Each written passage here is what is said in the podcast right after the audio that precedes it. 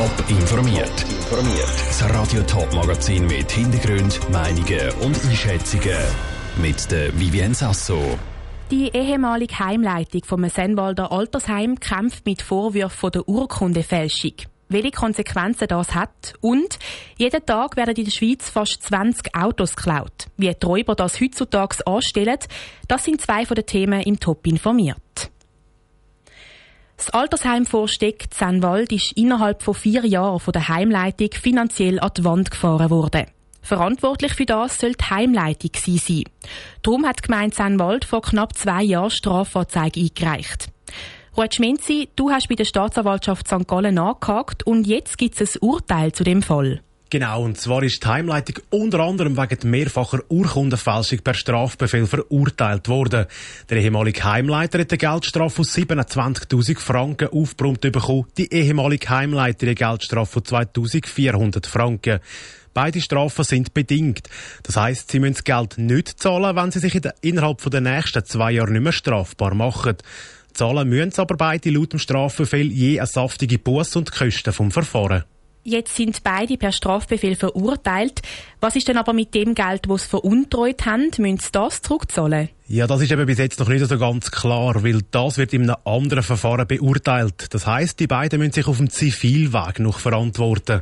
Du hast es gesagt, dass sie unter anderem wegen mehrfacher Urkundenfälschung verurteilt worden sind. Wie ist es denn überhaupt so weit gekommen? Ja, die beiden ehemaligen Heimleiter sollen jahrelang Bilanzen vom Altersheim frisiert haben.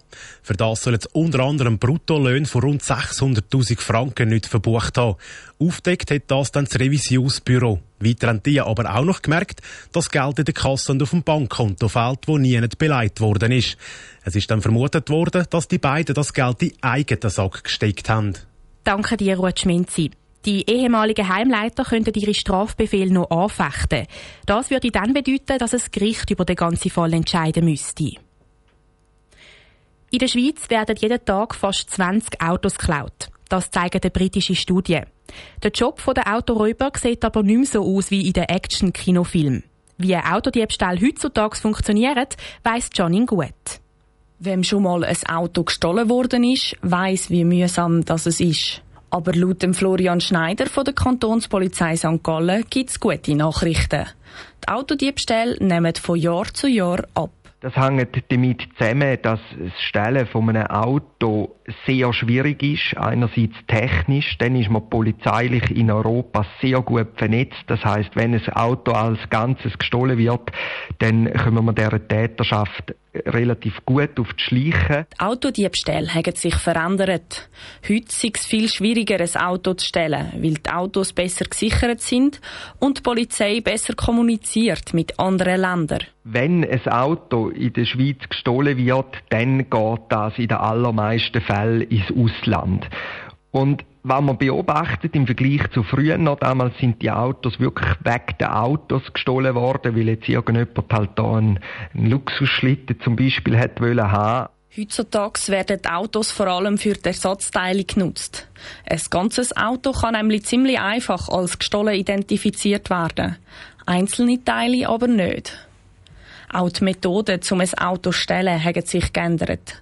Zwei Kabel zusammenheben, wie in den Filmen, das geht bei den wenigsten Autos heutzutage, sagt Florian Schneider von der Kantonspolizei Sankt Gallen. Die meisten Autos werden so gestohlen, dass jemand den Schlüssel hat. Dann gibt es noch die zweite Möglichkeit, das sind da die kontaktlosen Schlüssel, die über Funk funktionieren. Da gibt es durchaus so raffinierte Täterschaften, die es schaffen, das Schlüsselsignal aufzunehmen, verstärken und wieder zu simulieren. Wer sich also vor einem Autodiebstahl will schützen, muss vor allem aufpassen, den Schlüssel nicht zu verlieren.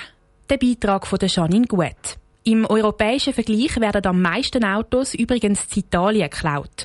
Pro hunderttausend Einwohner verzeichnet Italien jedes Jahr fast dreihundert Autodiebstähle. In genau zehn Tagen ist Heiligabend. Und die Planung des Weihnachtsfest ist auch dieses Jahr wieder mehr als die Entscheidung, was es zu essen gibt und wem was geschenkt wird. Es stellt sich auch die Frage, wie die Corona-Situation sich aufs Feiern auswirkt. Der Infektiologe Marcel Tanner hat Saskia Schär erzählt, was seine Tipps für ein Corona-sicheres Weihnachtsfest sind. Ein paar Türchen gibt es noch zu öffnen am Adventskalender und dann ist es soweit. Weihnachten. Auch dieses Jahr stellt sich wieder die Frage, wie am besten und vor allem am sichersten gefeiert werden kann. Eine Variante wäre, sich rechtzeitig in Selbstisolation zu begeben. Für den Epidemiologen Marcel Tanner gibt es aber mittlerweile passendere Möglichkeiten als die Selbstisolation. Ich würde das sicher nicht empfehlen als Option, weil äh, wir können sehr viel mehr machen mit dem, wo wir jetzt sind. Wir müssen uns jetzt nicht einschließen. Wir müssen das, was wir dürfen machen, nutzen, weil das gibt der Gesellschaft Ausblick und eben damit auch angemessene Weihnachten. Die Ansteckungszahlen sind höher als vor zwölf Monaten. Trotzdem befinden wir uns, auch dank der Impfung, nicht in der gleichen Situation wie vor einem Jahr, sagt der Marcel Tanner. Wir haben auch ganz, ganz klar eine gute Teststrategie, wo wir wissen, wie wir uns äh, verhalten. Wir wissen sehr viel mehr über das Virus und durch das können wir auch viel mehr Ausblick schaffen, auch fürs Weihnachtsfeiern. Der Experte schlägt einen durchaus positiven Ton an, wenn es ums Weihnachtsfest geht. Es sei mittlerweile bekannt, welche Strategien verheben. Dazu gehören die nebst der Impfung auch die Maske, die Abstandsregelung und das regelmässige Lüften in geschlossenen Räumen. Weihnachten allein zu feiern, müssen darum dieses Jahr nicht mehr sein. Um einen schönen Abend mit der ganzen Familie zu verbringen, ohne mit unerwünschten Folgen rechnen zu müssen, empfiehlt er allerdings einen Schnelltest vor dem Fest, so wie er das persönlich macht. Bei uns machen wir es so, alle, die wir uns treffen, machen wir am Morgen oder am Mittag, bevor wir uns zu oben treffen, noch so einen Schnelltest. Das sind die Antigen-Schnelltests und alle, die, die positiv sind, die kommen nicht oder die, die sich krank fühlen, und alle anderen können kommen. Mit der passenden Strategie sollte ein besinnliches Weihnachtsfest ohne ungewollte Nachwirkungen also durchaus möglich sein. Der Beitrag von Saskia Schär. Der Infektiologe empfiehlt, am besten immer ein paar Schnelltests zu Hause zu haben, dass sich auch alle Gäste noch spontan testen können, wenn das vorher zu Hause vergessen geht. Top informiert, auch als Podcast. Mehr Informationen gibt's auf toponline punkt c h.